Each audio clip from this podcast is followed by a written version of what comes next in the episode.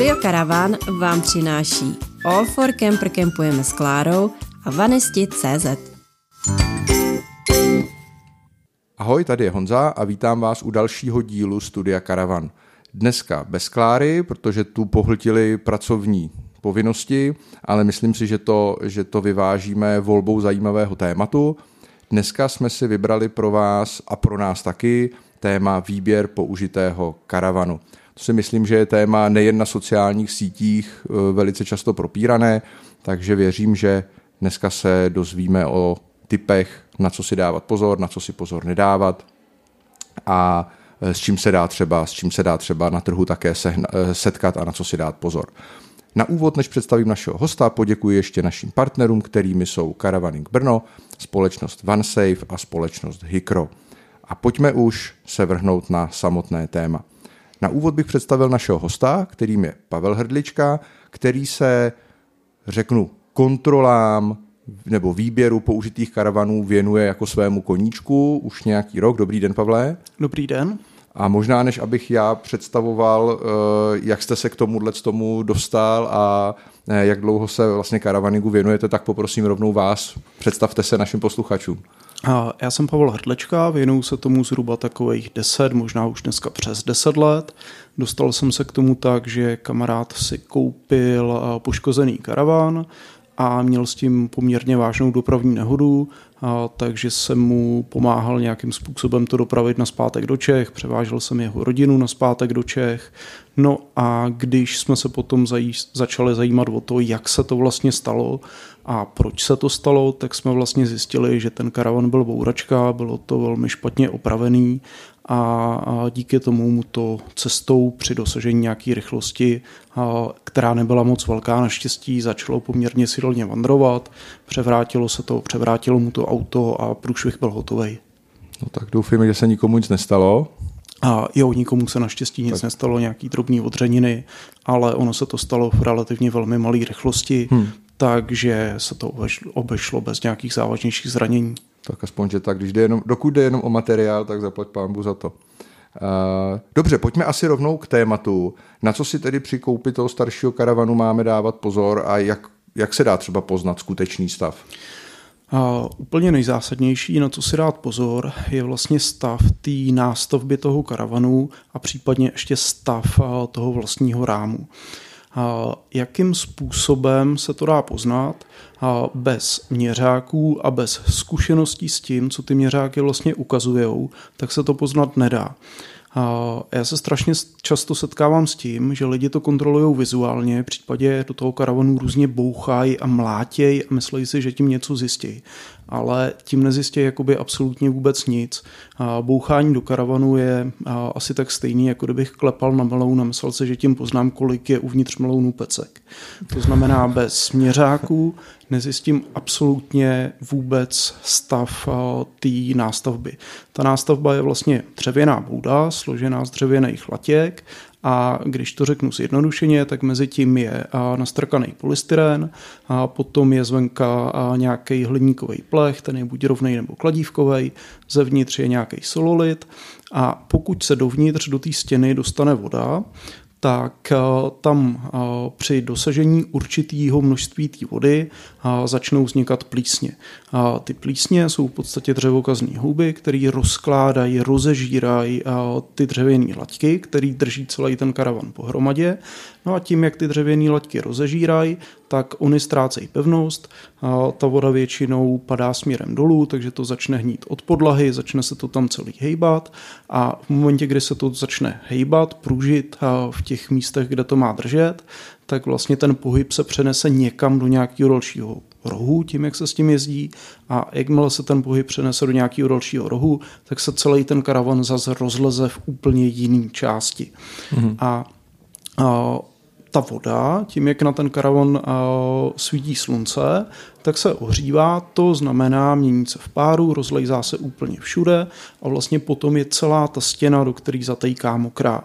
A než se to projeví tak, že je to vidět vizuálně, tak to trvá řádově několik let. Jasně, jak, jakmile je to vidět, tak už je super pozdě. Ano, jakmile je to vidět, tak už je super pozdě. A, a jakmile ta voda je uvnitř té stěny, tak už s tím prakticky nic nejde, protože ta voda už se ven z té stěny nedokáže dostat, protože ta voda stejká směrem dolů a když tam zatejká někde nějakou lištou, která je v půlce stěny nebo nahoře stěny, tak ta voda prostě zatejká dolů.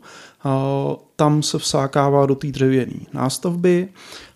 Jakmile na to pořádně zasvítí sluníčko, tak ta voda difuzí se mění v nějakou částečně plynný, částečně plynný skupenství, dostává se úplně všude a než ta stěna začne vizuálně plesnivět a než ta stěna začne vizuálně mapovat, to znamená dělat ty mokré mapy, tak to opravdu trvá velmi, velmi dlouho. Nicméně to už je jako ta konečná fáze, to už prostě ten karavan hníje, je to evidentní a je to prakticky neopravitelný. Hmm. Je pravda, že párkrát jsem viděl nějaké příběhy, eh, příběhy na Facebooku s fotografiemi, kde se lidi pouštěli do oprav takových karavanů a přijde mi, že z toho možná zbyl podvozek a, a pár metrů čtverečních stěn, ale jinak je to vždycky téměř kompletní přestavba. Ano, přesně tak. Ono v podstatě, když by se to mělo opravit tak, aby to drželo, tak je to přesně jak říkáte. Sundat to vlastně musí se napřed vyndat veškerý vnitřní nábytek, protože ten vnitřní nábytek spevňuje tu konstrukci toho karavanu a pak se musíte dostat k té stěně a nestačí vyměnit to, co je už schnilý, ale musí se vyměnit hlavně to, kde to, co je schnilý, má držet. To znamená hmm. vyměnit celou tu laťku, aby to řádně drželo pohromadě. To znamená, když máte zatekle jeden bok, tak ideální je rozebrat celý bok a celý ten bok opravit. A zase, když si to vemete na hodnotu toho karavanu a když si to vezmete na to, jak obrovské množství času to stojí, hmm. tak eh, se absolutně nevyplácí ty karavany opravovat. Tak ona asi ta nabídka i těch ojetých karavanů je dostatečně veliká, že možná je lepší takový karavan nechat být a vybrat nějaký jiný. Ano, přesně, přesně tak. Je úplně zásadní rada nikdy nekoupit karavan, do kterého teče, nebo nikdy nekoupit karavan, do kterého v minulosti teklo. Protože jakmile uvnitř té stěny ta voda jednou je, tak prostě ven se nedostane a hmm. jakmile ta vlhkost toho dřeva překročí nějakých 15%, tak tam ty plísně a houby začnou vznikat a začnou ten karavan postupně pomaloučku sežírat. Hmm. Hmm. Je pravda, že občas mám taky pocit, že ty, ti, a teďka čtenáři, posluchači, nevím, na tom Facebooku, co čtu občas ty, ty příběhy, tak mně přijde, že se zamilují do nějakého karavanu, který si chtějí koupit a teďka tam jsou už vidět třeba dole na podlaze velké mapy a říkají, a to by nemuselo být tak hrozné, ne, tak vyměnit kus té podlahy nebude tolik práce, ale asi, asi jak říkáte, je to, je to jako náročný příběh to potom uvést do nějakého použitelného stavu. Ano, vlastně jako prakticky je to nemožný.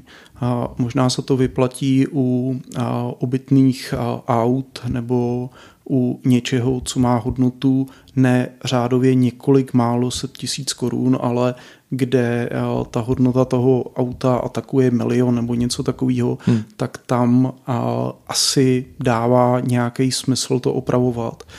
Ale opravovat karavan, který hníje, prostě finančně smysl nedává. A já jsem byl několikrát v Holandsku v servisech, kde to opravujou a když je to karavan, který je ještě v záruce, tak oni to opravují tak, že prostě sundají celou tu jednu stěnu hmm. a z fabriky jim přijede jiná stěna a oni tam namontujou. Ale to se bavíme o opravách, které jsou v řádech, jako v řádech 100 tisíců hmm, korun. Hmm, hmm. A co jsem viděl několikrát v České republice, tak jsou takový jakoby pseudo opravy. Jo? A vyřízneme to, a vyřízneme to schnilí a to schnilí nahradíme nějakým dřevěným hranolkem a ten dřevěný hranolek tam nějak na nějaký kovový profily pořádně přišroubujeme. Jako teoreticky to držet bude, až na to, že já jsem jako stejně přesvědčený, že za ty jízdy se to v tom místě toho spoje bude kroutit trochu víc a jak se to tam bude kroutit hmm. trochu víc, tak se vám to přenese do nějakého jako jiného rohu a ono se to za chvilku rozleze úplně jinde. To znamená, podle mě takováhle oprava je fakt jako krátkodobá. Nehledě na to, že teda ta stěna by se musela vzít a pořádně vysušit, protože jakmile tam ta vlhkost celý té stěně je a vy tam zavřete, tak za chvilku tam ty plísně a ty hnělobní procesy zase začnou a zase to ten karavan začne pomaloučku hmm. rozkládat a zase prostě během nějaký doby ztratí pevnost. Hmm. hmm.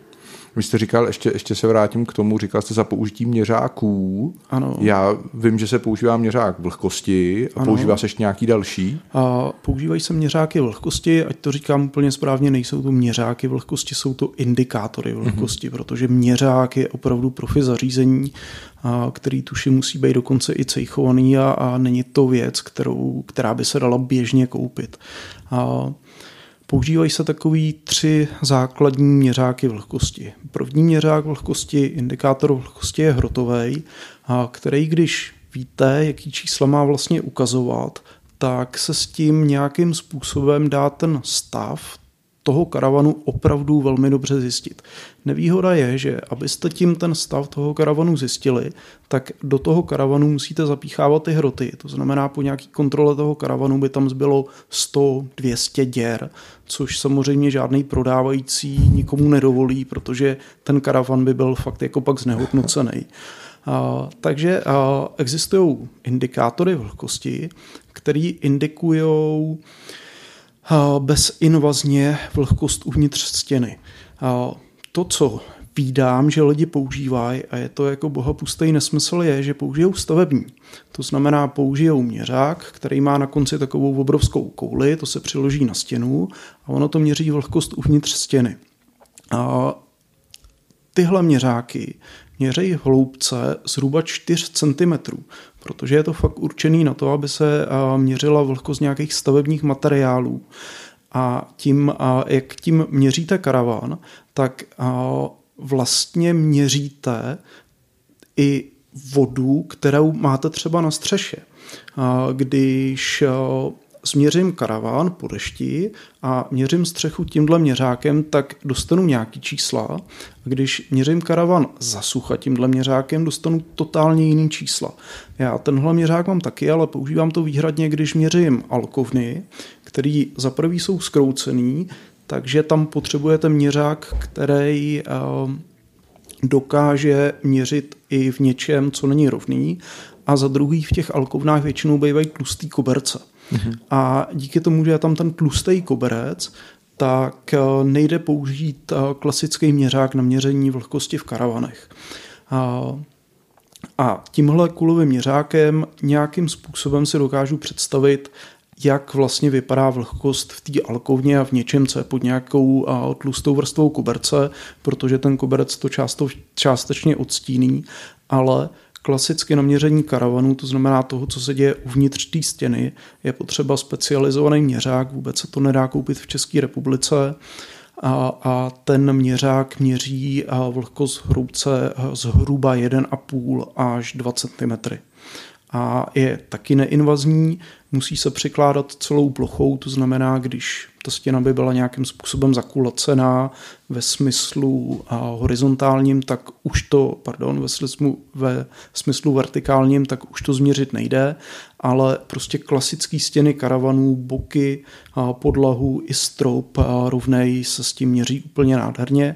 Je to neinvazivní a a když má člověk ten měřák správně skalibrovaný, tak přesně ví, co se uvnitř té stěniny je. Stěniny je. Mm-hmm, Když si koupíte měřák a vyrazíte někam na nějaký karavan a nevíte, co ty čísla znamenají, tak jako nezměříte jako absolutní, absolutní nic, protože ono vám to ukazuje jenom nějaký čísla a ty čísla jsou vlastně jenom nějaká vodivost toho materiálu. Čím je dřevo suší, tím menší vodivost, čím je v něm víc vody, tím větší vodivost.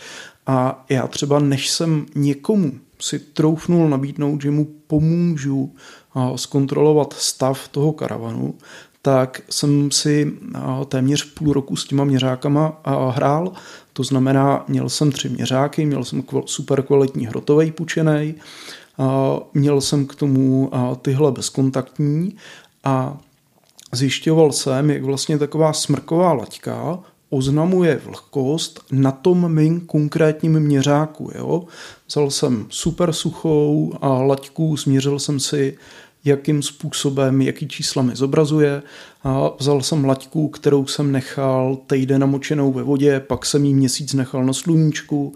A vzal jsem laťku, kterou jsem tam nechal dva měsíce a pak jsem ji půl roku nechal schnout. A tímhle způsobem jsem si zjišťoval, mm-hmm. co vlastně ty čísla, čísla znamenají, znamenají, protože a, jako všude se dočtete, že ty dřevokazní houby začínají při vlhkosti 15%, ale to byste fakt museli mít jako kalibrovaný měřák vlhkosti, ale já mám jenom indikátor vlhkosti, že jo. Takže ten má nějaký programy M1 až M4, měkký dřevo, střední dřevo, tvrdý dřevo a ten čtvrtý vlastně ani nevím, co je.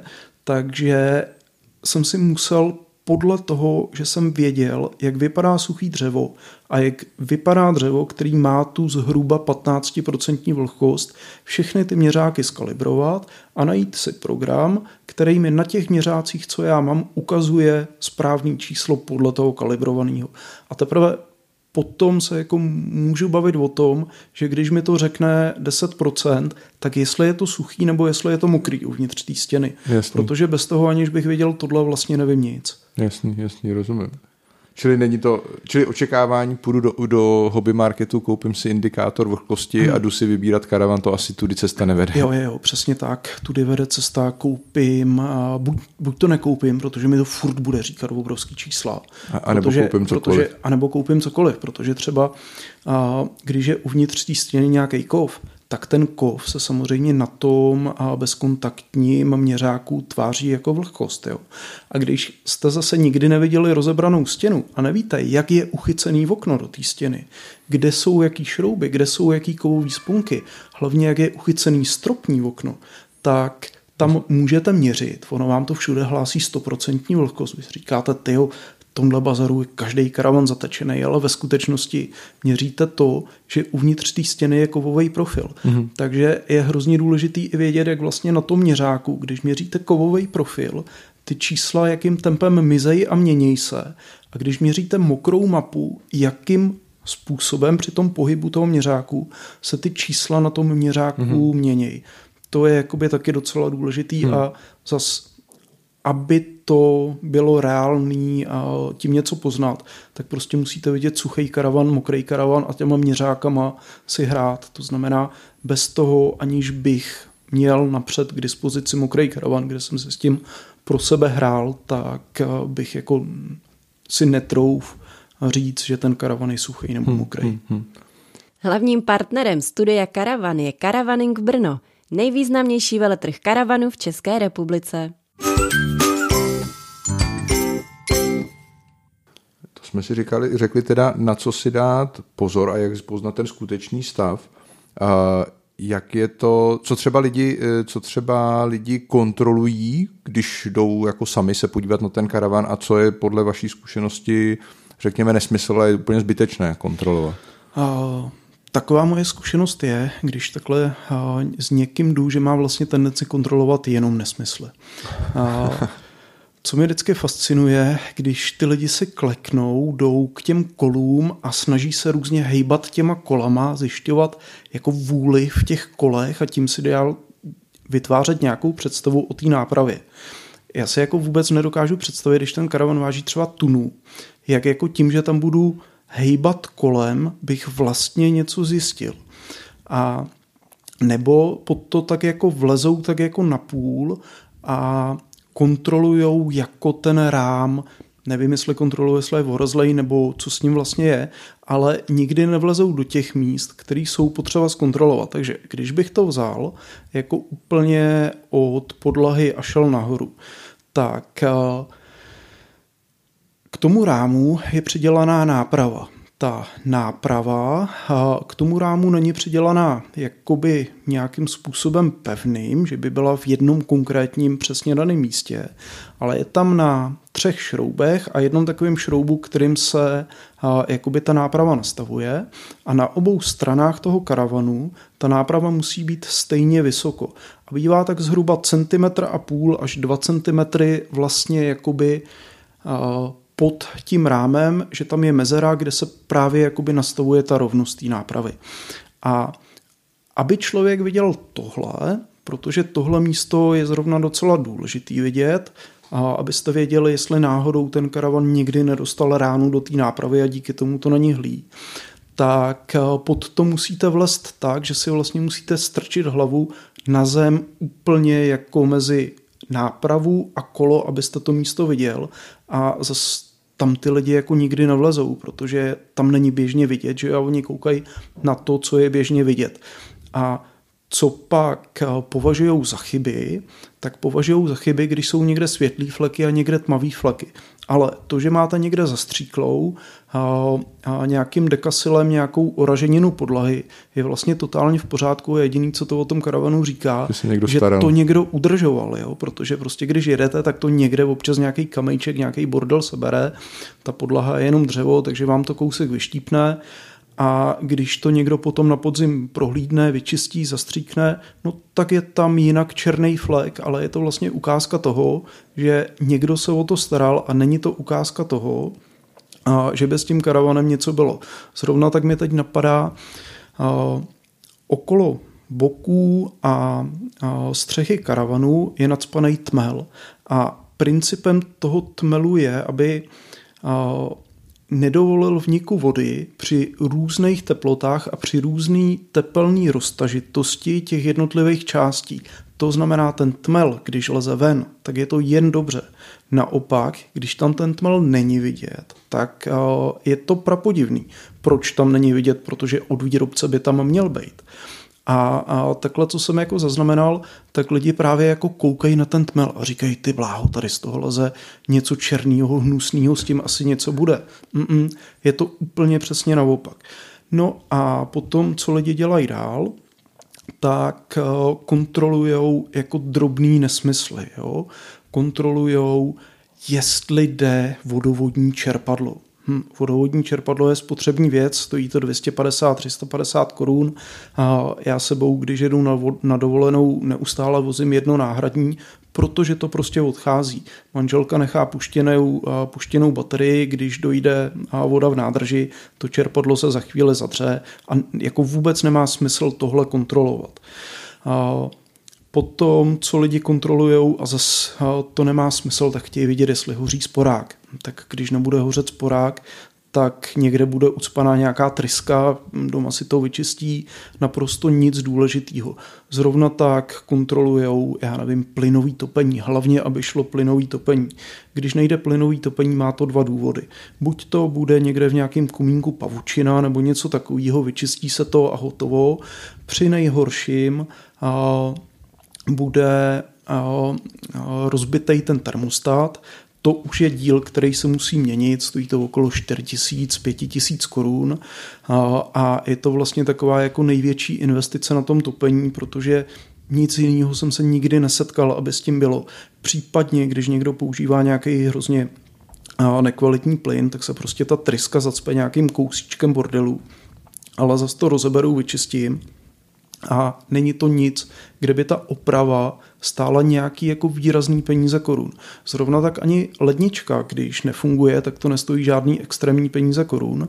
A když je ta lednička absorpční a, absorpční a něco se s ní stane, tak je to vlastně neopravitelný, musí se měnit celý ten vnitřní systém ale Karel Prokop ho má pro většinu ledniček, nebo aspoň mýval, nevím, jestli to má dodnes, pro většinu ledniček ještě k dispozici, takže za nějakou částku řádově 10-15 tisíc korun, možná míň vám tu ledničku opraví vymění, ale pořád se bavíme jakoby v tisících, v jednotkách tisíc korun. Jasně, ve srovnání s cenou toho karavanu je to furt a nic. Ve srovnání s tím, co lidi nekontrolujou, a i když už je to vidět vizuálně, tak to prostě ignorujou, je to úplně nic. A to je právě, když se do té stěny dostane ta voda. A jakmile se do té stěny dostane ta voda, tak ten karavan prostě hníje a za pár let z toho bude obrovská plesnivá bouda, která nebude držet pohromadě a ten karavan bude bezcený. A, a přesně jak jste říkal, lidem se ten karavan líbí rozložením, už jsou tam všude vidět ty mokré mapy, na tapetách už jsou vidět takový ty perličky, to znamená pod těma tapetama je tak strašná vlhkost, že ta vlhkost se z těch stěn tlačí ven a odloupává tu tapetu a už vlastně jediný, co maskuje to, že je to celý protečený, a je ta tapeta a lidi přesto řeknou, no ale teď je to jenom tady takových pár kapiček, to bude ještě dobrý. My to potom nechají přes zimu a na jaře do toho vlezou a zjistí, že uvnitř je to obrovsky plesnivý. Hmm. A tuhle dobu mi volá, já nevím, denně člověk dva a chtějí poradit. Já jsem si koupil karavan a on byl hrozně krásný. A na podzim s ním jezdili, všechno bylo v pořádku. A teďka jsme k tomu na jaře přišli, sundali jsme plachtu a ono je to vevnitř hrozně plesnivý. My jsme to brali savem, ale ta plíseň se nám pořád objevuje. Tak jsme si našli ty vaše stránky a vy tam píšete, že když je ta vlhkost v té stěně, že s tím nic nejde, ale my bychom to chtěli opravit. Jim říkám, hele, ale jako teď to opravit nejde, neměli jste to kupovat, měli jste si to zkontrolovat hmm. předtím, než jste to koupili, protože já vám fakt teď neporadím, jak to, jak to opravit, protože můj subjektivní soukromý názor je, že to nelze opravit. Já jsem viděl několik oprav jakoby domácích, kde ty lidi s tím strávili stovky hodin a opravdu tu stěnu odstrojili, vyměnili všechno, co bylo nacucené, nastrojili to na zpátek jenže můj názor je, že když, i když tohle v těch domácích podmínkách uděláte, tak prostě po pár letech, po pěti letech to máte na zpátek, protože se to prostě rozleze jinde hmm. a ta voda se do té stěny dostane jinudy, případně se dostane do druhé stěny, protože z mýho pohledu to prostě opravitelný není. Takže co lidi dělají blbě, vůbec to nekontrolujou, případně to kontrolují jen vizuálně, ale to, že nejsou vidět mapy, neznamená, že, že ta voda hmm. v té stěně není, protože zas podle toho, jak mi volají lidi, jak dlouho ten karavan mají a kdy byl ještě v pořádku, tak si troufám říct, že to trvá třeba takový tři roky podle toho, co mi ty lidi, kteří volají, že mají najednou vlastně karavan, říkali, jakoby kdy to koupili a jak dlouho to měli a za jak dlouho se jim to projevilo. Takže Ehm, když tam začne téct a teče tam málo, tak to trvá fakt velmi, velmi dlouho. Samozřejmě, když tam teče hodně, tak to prostě jakoby, když tam v létě nateče, tak příští rok v létě už to začne plesnivět, ale u těch, kde teče fakt jako málo, tak z toho, co já vím, to trvá až jakoby v řádu let, mm-hmm. než je to vidět vizuálně. Úplně nejzásadnější mm-hmm. chyba, kterou ty kupující dělají, nechávají si radit na sociálních sítích. Jako nikdo na světě si nedokáže představit, nikdo na světě je blbý přirovnání, ale prostě to, co radí lidi na sociálních sítích, zejména ve facebookových diskuzích, je jako naprosto neuvěřitelný. A já se tomu jako hrozně vyhejbám, abych cokoliv, kamkoliv dával, komentoval, radil, protože když k jakýmukoliv příspěvku napíšete pravdu, tak je z vás největší dement na světě a dostanete tam neskutečnou, neskutečnou čočku.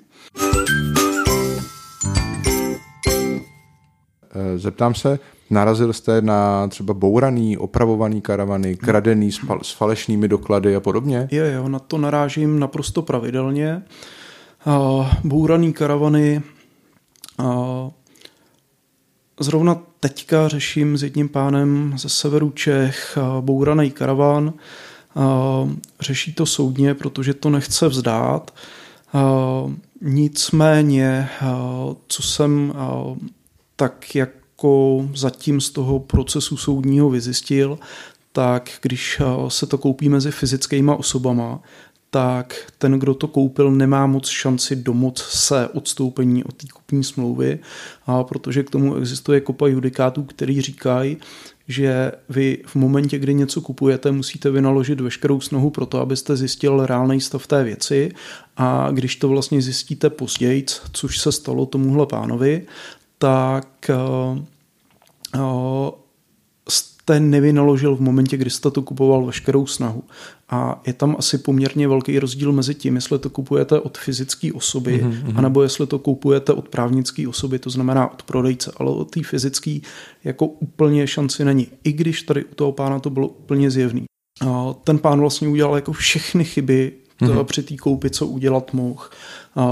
Ten kupující, ten prodávající na něj se hrál takovou tu jako úplně klasickou, klasickou a, a prodejní akci, to znamená, to se karavan je krásný, ale musíte přijet rychle, protože mám tři kupující. Hmm.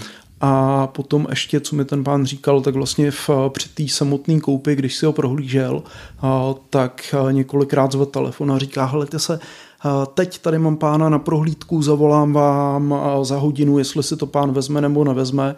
No, takže ten kupující se dostal do nějakého jako stavu mírného stresu. Karavan byl zvenku hezký a on fakt jako zvenku hezký byl.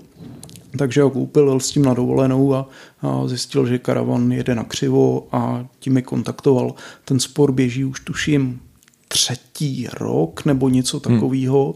Běží to velmi dlouho. A ten kupující mi teďka posílal fotku z, jako šanonů, v kterým to má.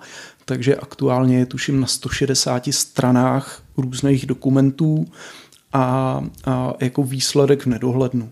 Hmm. Takže Prostě, Takže zase platí, je potřeba věnovat tomu výběru přesně, patřičnou pozornost. Přesně tak. Zas, zas platí prostě to zkontrolovat. Jo? Nekontrolovat to, co je vidět na první dobrou, ale kontrolovat právě to, co vidět není na první dobrou. Ještě se zeptám, eh, bavili jsme se před chvíličkou o bouraných, opravených mm-hmm. karavanech. Eh, my, když jsme se tady krátce povídali před, před natáčením, tak jsme se bavili i o padělaných dokladech. Jak mm-hmm. poznat vlastně, jestli ty doklady k tomu sedí nebo ne? A, poznat to nikdy úplně nejde, jo? ale a, já jsem se hodněkrát setkal s tím, že na první pohled bylo vidět, že ty papíry, které k tomu karavanu byly, rozhodně nebyly pro ten karavan, který ten prodávající prodával. Buď to jsou ty papíry daleko mladší nebo daleko starší. A když jsou daleko mladší, tak prostě mm, z mýho pohledu si myslím, že se někdo snažil ten karavan omladit. A jak se to pozná? Musíte vědět, jakým způsobem vypadá ta konkrétní modelová řada toho karavanu v tom roce, který je uvedený v těch papírech. Když to řeknu na tom příkladu, o kterém jsme se bavili, tak my jsme se společně teďka dívali na nějaký karavan Knaus, který byl v inzerci a u toho karavanu Knaus bylo napsáno, že je z roku 2001.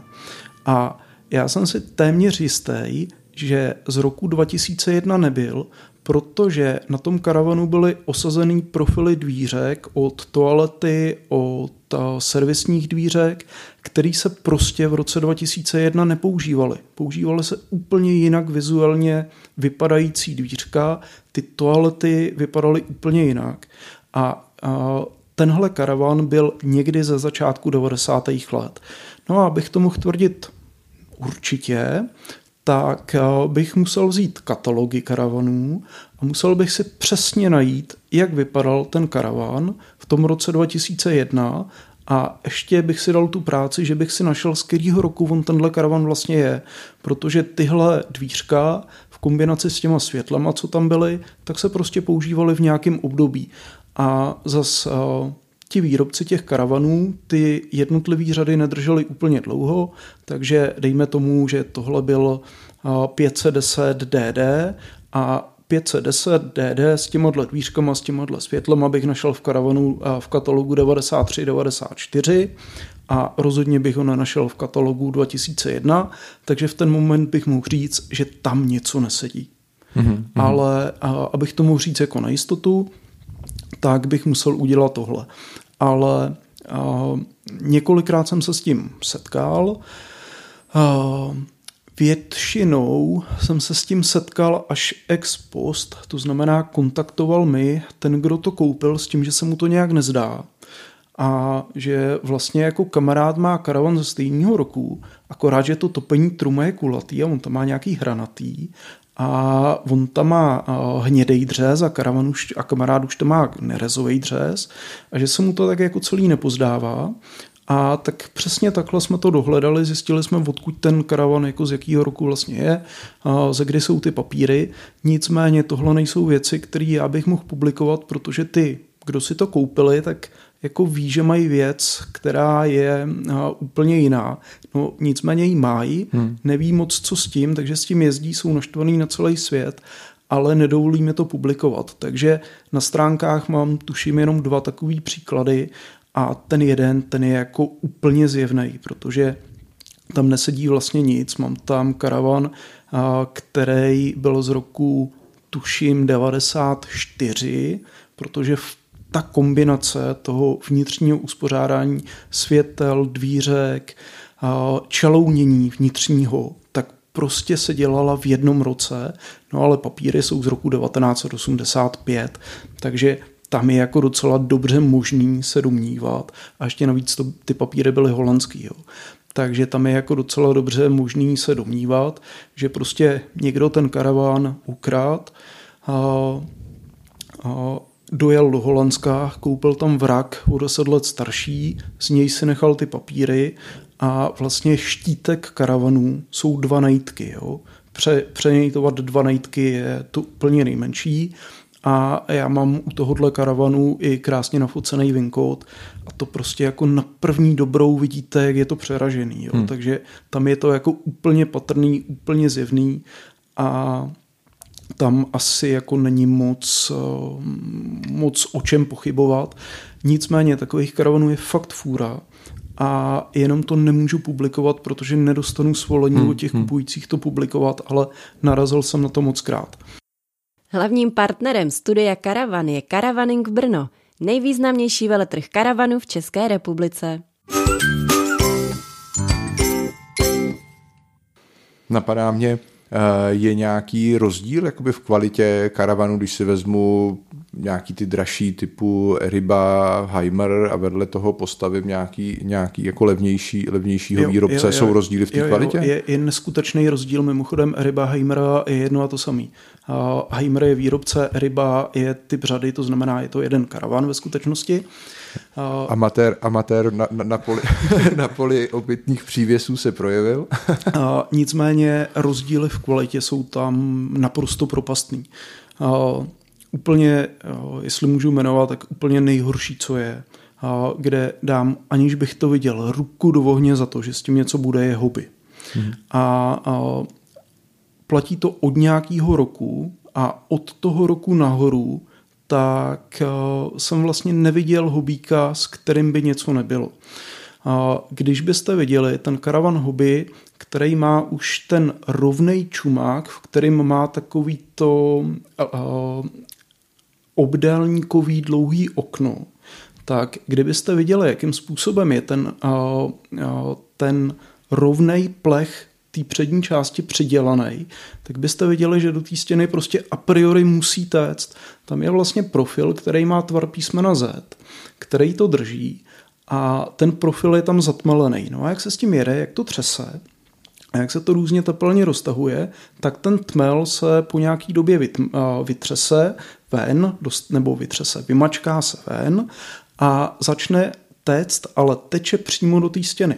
Mhm. Protože třeba podobný problém u karavanu Adrie vůbec neznamená problém, nebo u karavanu Knaus vůbec neznamená problém, protože když otevřete tu čubu, tak vidíte, že ta vlastní stěna je vlastně až za tou čubou. To znamená, když tam teče někde pod tím předním oknem a tak, tak to teče stejně jenom do toho nákladového prostoru, nedostává se to do té stěny a je to vlastně úplně jedno. Ale zrovna tady u toho karavanu hobby prostě pod tím oknem v tom uchycení tý, toho předního panelu té stěny, tak prostě vždycky teče do té stěny. A, a potom přišla na řadu, nebo potom přišla taková ta řada, co měla takový ty krásný kulatý profily na střeše, což vizuálně vypadá super, až na to, že kdybyste viděli, jakým způsobem jsou prasácky ty karavany, a ty profily zadělané do toho karavanu, tak zase není možný, aby tam někde neteklo. Jo. A potom přišla na řadu taková ta generace, která už vypadá jako taková ta kosmická loď, takový ten s tím brutálně velkým polokulatým předním oknem. Jako designově je to fakt nádhera, designově je to super. Ale zrovna teďka jsem byl někde v nějakém servisu, kde ho měli rozebraný. Jsou takový elkový profily, na kterých to drží. Ty jsou naflákaný a humpolácky do vlastně té výstuhy té stěny, takže zase jako po pár letech tam prostě jako a priori musí tect, protože je to dělaný jako absolutně totálně na design. Ten design je boží, ale uh, neumím si představit, jak byste se o ten karavan museli starat, aby vydržel, aby tam, 15, aby let. vydržel 15 let. Hmm. Protože přetěsnit to prostě nejde, protože se nikam nedostanete. Přetěsnit tyhle karavany hobby v podstatě znamená rozebrat a složit. Jo. Takže tohle je jako takový jako adept na to, aby s tím něco bylo. A ono se to hodně pozná i podle toho, čeho je hodně v českých bazarech, protože do českých bazarů se většina karavanů dováží ze zahraničí. A když byste byli v zahraničí v nějakém kempu, v Holandsku, v Dánsku, v Německu, v Rakousku a dělali si čárky, jaký výrobci karavanů tam jsou, tak byste zjistili, že ten hobby je tam jako poměrně vzácnost, ale bazary jsou ho v Čechách totálně plný, hmm. jo? takže takový jako první markant je, že v kempu toho moc není, za to bazary jsou toho plný. Jo, pak máte takový ty karavany, které jsou jako dílensky zpracovaný jako prasácky, a, což mý zkušenosti a, a je to třeba vidět i na výstavbách, na výstavách je Detlef a Bunstern, protože několikrát se mi stalo, že buď to v showroomu nebo na nějaké výstavě karavanů vemete zakličku, ona vám zůstane držet v ruce. A byl jsem ve Fungelnovým Bunsteru a, v té části zaoblený vepředu, tak byl šroub, který šel úplně na prasáka šikmo dovnitř ven z té stěny. Mm-hmm. Prostě to tam někdo, někdo to. kdo to šrouboval, tak to tam hodil na šikmo a kontrola kvality žádná. A zas, když někde čekám v zahraničí v nějakém showroomu, a než se připraví papíry a obcházím si tam takhle ty karavany, tak když berete za ty materiály a berete za ty dvířka a procházíte si to, tak prostě v těchto dvou značkách jako těch šroubů pod tou postelí, který někde měly být a evidentně nikde nejsou, bývá jako zdaleka nejvíc. Hmm. Tak to je jenom taková jako zkušenost. A ještě teda Detlefs, takovej ten s tím krásně kulatým předkem, tak ty mývají strašný problém v tom, že ten předek rozpraská a zase tam teče do té stěny, protože ono to rozpraská vlastně nad tou příčkou toho předního okna a teče to přímo na to a zase aby to nerozpraskalo, tak ten karavan musí mít strašně málo za sebou.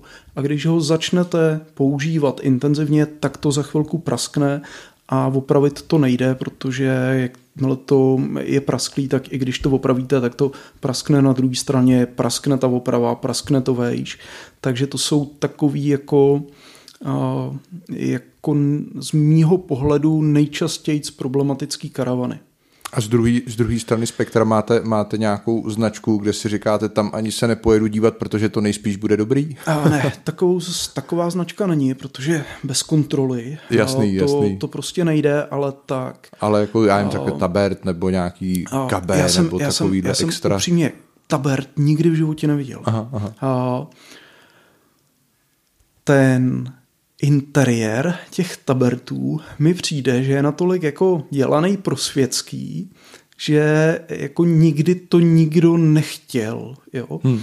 A, a ta moje zkušenost je, a starší karavany značky Tech, ty bývají fakt super. To, když vidíte, tak je to jako poctivě dělaný, to je fakt nádhera.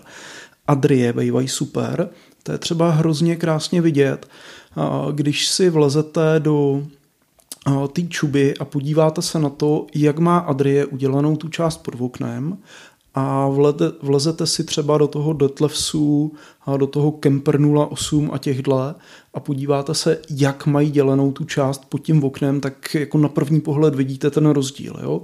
Adrie má jeden krásný velký pevný kus dřeva, Detlefs to má vlastně na šikmo spojený dvě rovný prkna sešroubovaný dohromady, no takže tam to asi brutálně zapruží. Že jo? A co bývá ještě dobrý? Ještě bývají dobrý knouzy, teda výjima těch let, kdy ten knouz zkrachoval. Protože to mám pocit, a je to zase jenom subjektivní pocit, že to patlali prostě ze všeho, co v té fabrice měli. Jo? A tuším, že zkrachoval nějak 0,7, 0,8 a poté, co byla ta výrobna obnovena, tak si zase myslím, že, nebo tak ta moje zkušenost je, že už s nima nic nebejvá, ale tyhle roky bývají takový jako trochu problematičtější. Mm-hmm. Uh, takový ten levný knaus, co se vyrábí v Maďarsku, Weinsberger, doufám, že to vyslovuju dobře, to bývá taky pěkný. Uh, to, co se tam vyrábělo původně, ty Eifflandy, to bývá nádherný.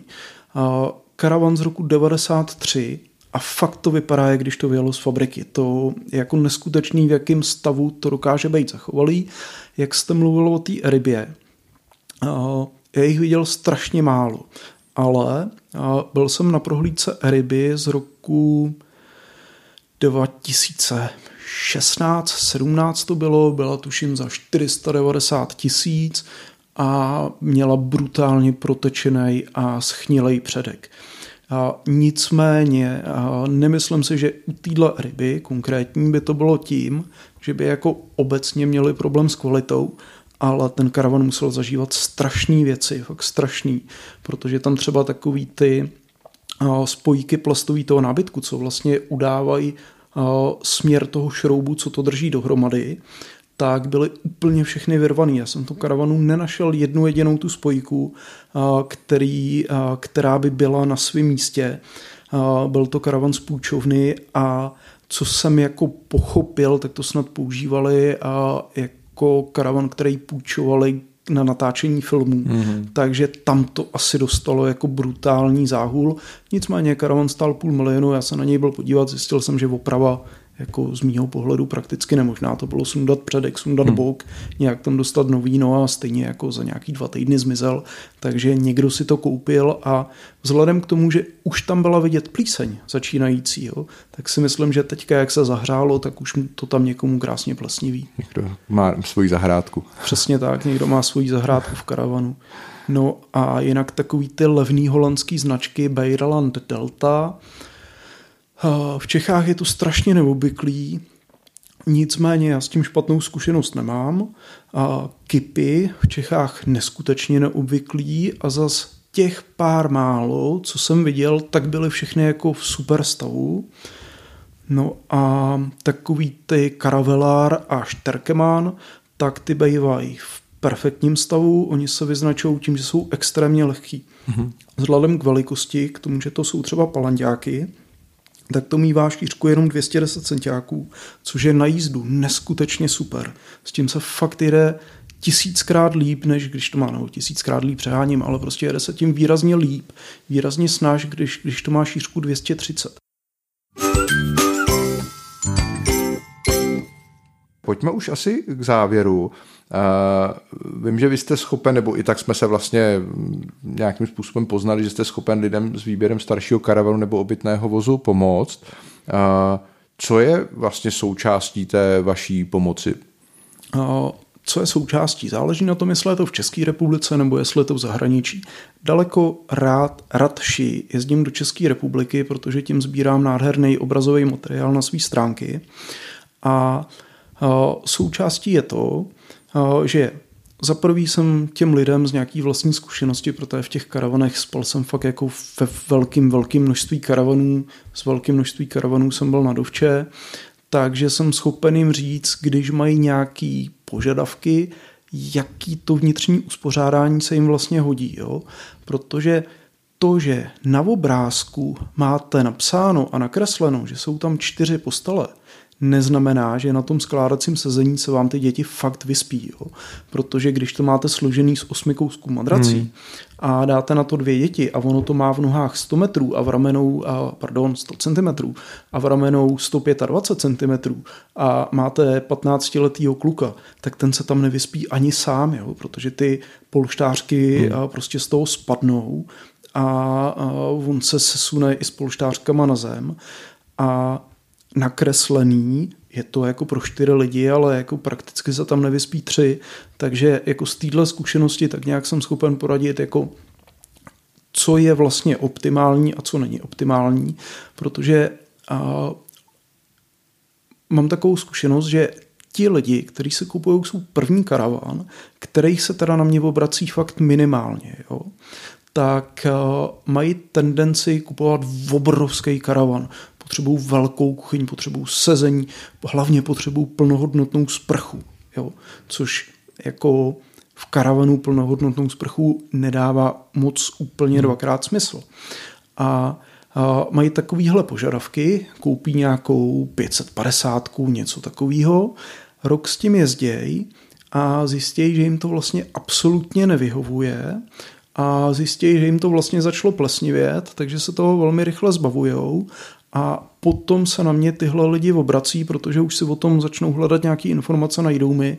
A obrací se ve smyslu toho, jsme čtyřčlená rodina, chceme něco malého, protože jsme stejně zjistili, že v tom jenom spíme a jíme, chceme se tam pohodlně vyspat, Kuchyňka nám stačí malinká, protože jako rychlou snídaní a rychlou večeři se tam uděláme a přes den jsme prostě venku a nepoužíváme to. Takže jsem jim jakoby za prvý trochu schopný pomoct už dopředu s tím výběrem. No a pak z fotek jsem schopen zjistit takový jako základní nástřel stavu. Někdy už z fotek vidíte, že to bylo bouraný. Jo? Máte na jedné straně dvě okna hnědý, na druhé straně tři okna černý. Tak jako takhle to z fabriky fakt nevypadalo. Máte na jedné straně polep z nějakého roku a na druhé straně karavanu máte úplně jiný polep z úplně jiný modelové řady tak jako takhle to z fabriky nevypadalo. Někdy na těch fotkách jsou krásně vidět už i to, jak jsou tam mokré mapy nebo hmm. někde leze plíseň. Takže když jsou dobré fotky, tak jsem schopen už z těch fotek říct, hele, má smysl je tam, se tam jet podívat nebo nemá se tam smysl jet podívat. No a potom na místě, když se tam má smysl jet podívat, tak jsem schopen jakoby zjistit stav. Jo? Jsou bazary v České republice, kam když zavolám, tak, nebo kam když přijdu, tak mi řeknou, jako my vás tady s měřákem jako nepustíme, vypadněte odsaď. Jednou na mě taková prodejkyně z severních Čech, která prodává opravdu výhradně vraky. Jo tak na mě pustila psa, což bylo jako vtipný, jak jsem zdrhal. To jsem si chtěl udělat vtip, že na vás pustili psa, tak pustili je, je, na vás psa. Je, pustili Aha. na mě psa, přesně tak. A potom jsou prodejci, který jako už mi znají a když tam zavolám, tak mi řeknou, hele, jako nejezdí, to nemá cenu.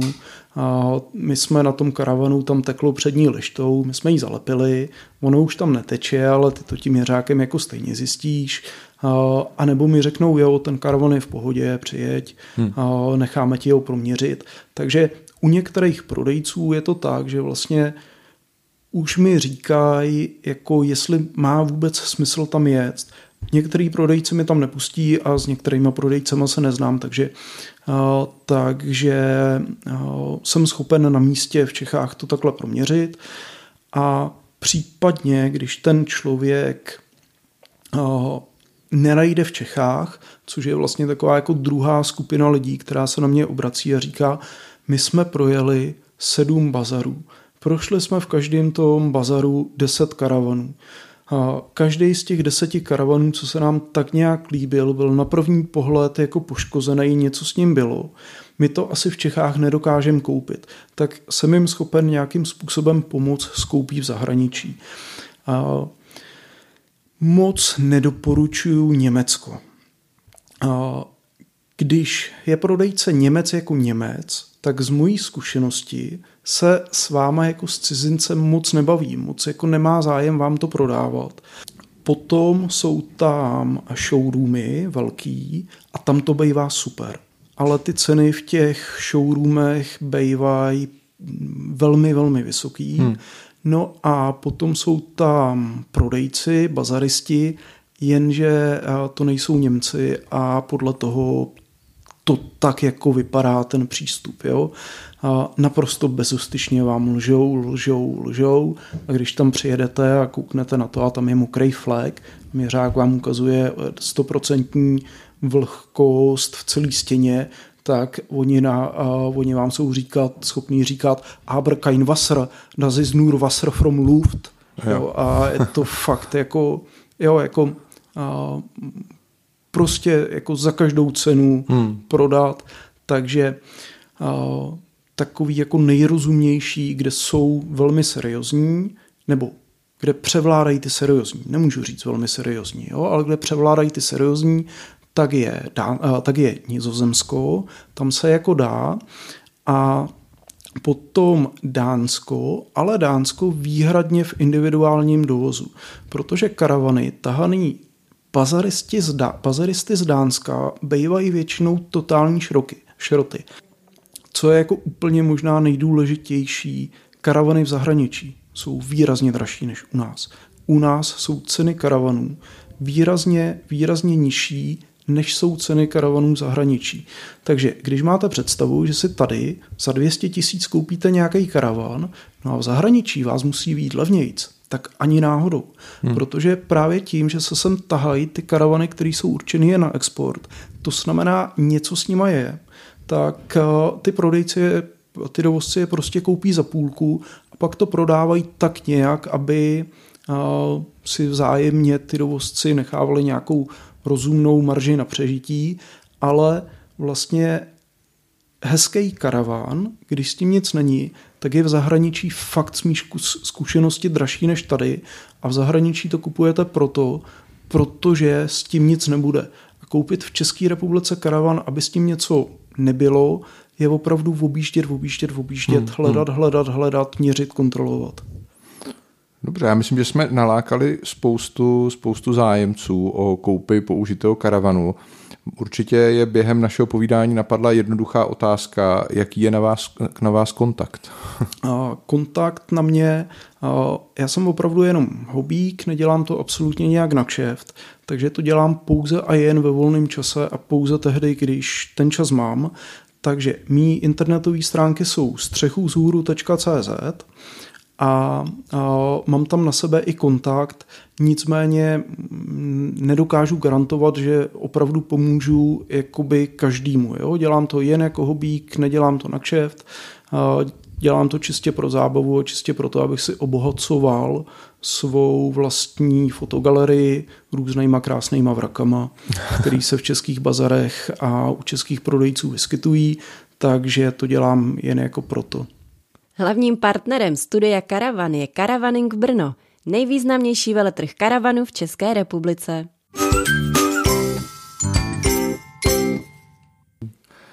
Dobře, eh, tak na závěr ještě poprosím, odlehčíme téma. Mm-hmm. Já jsem koukal u vás na stránkách, že máte zajímavý vlastní karaván, tak pojď, pojďte, pojďte se pochlubit nebo podělit s našimi posluchači o váš, řeknu, pro mě netradiční, netradiční typ karavanu a kam nejradši jezdíte? Tak já mám karavan, který se jmenuje Rapido Club.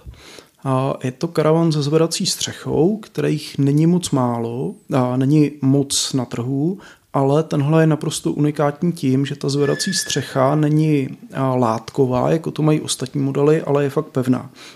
To znamená, izoluje to teplo, izoluje to hlavně hluk, nefoukne vám tam vítr a je to prostě úplně plnohodnotný karaván, který má na jízdu 199 cm. To znamená strašně malý odpor vzduchu, velmi příjemně, velmi rychle se s tím jezdí, je to úplně stabilní, protože ten vítr s tím prostě tak nemlátí, jak je to od těch 60 cm nižší. Ono je to jakoby i na sníženém rámu, mm-hmm. Takže je to jako celý, celý výrazně nižší, strašně krásně se do toho nastupuje, pokud se ne, nezapomenete trochu jakoby na hrb, jinak se bouknete do hlavy, ale nepotřebujete schůdek.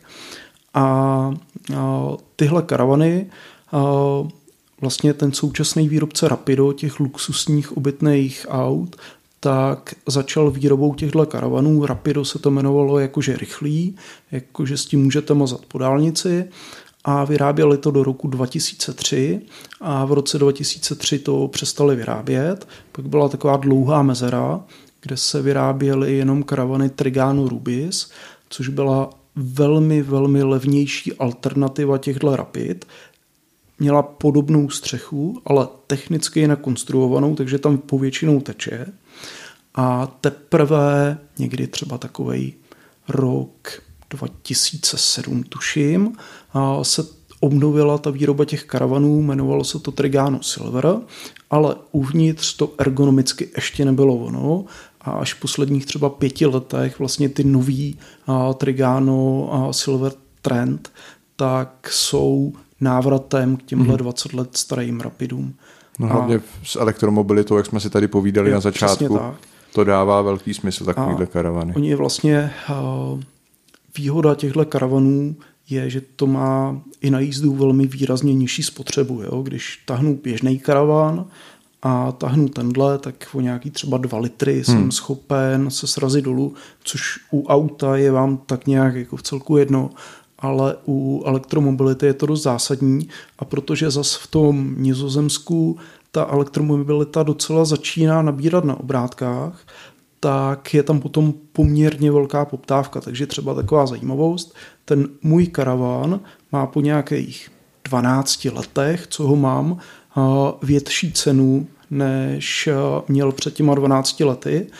A, a prostě jako... Paradoxy dnešního trhu. Jako na tu cenu, tu cenu to nabírá. No. Hmm, hmm. A jsou neuvěřitelně, neuvěřitelně špatně sehnatelný, pokud s nima nic není. Pavle, já vám moc děkuji za moc pěkný, moc pěkný a detailní povídání a doufám, že nejednomu našemu posluchači jste pomohl před vraždou v podobě zatečeného karavanu. Děkuji moc a doufám, že se neslyšíme naposledy.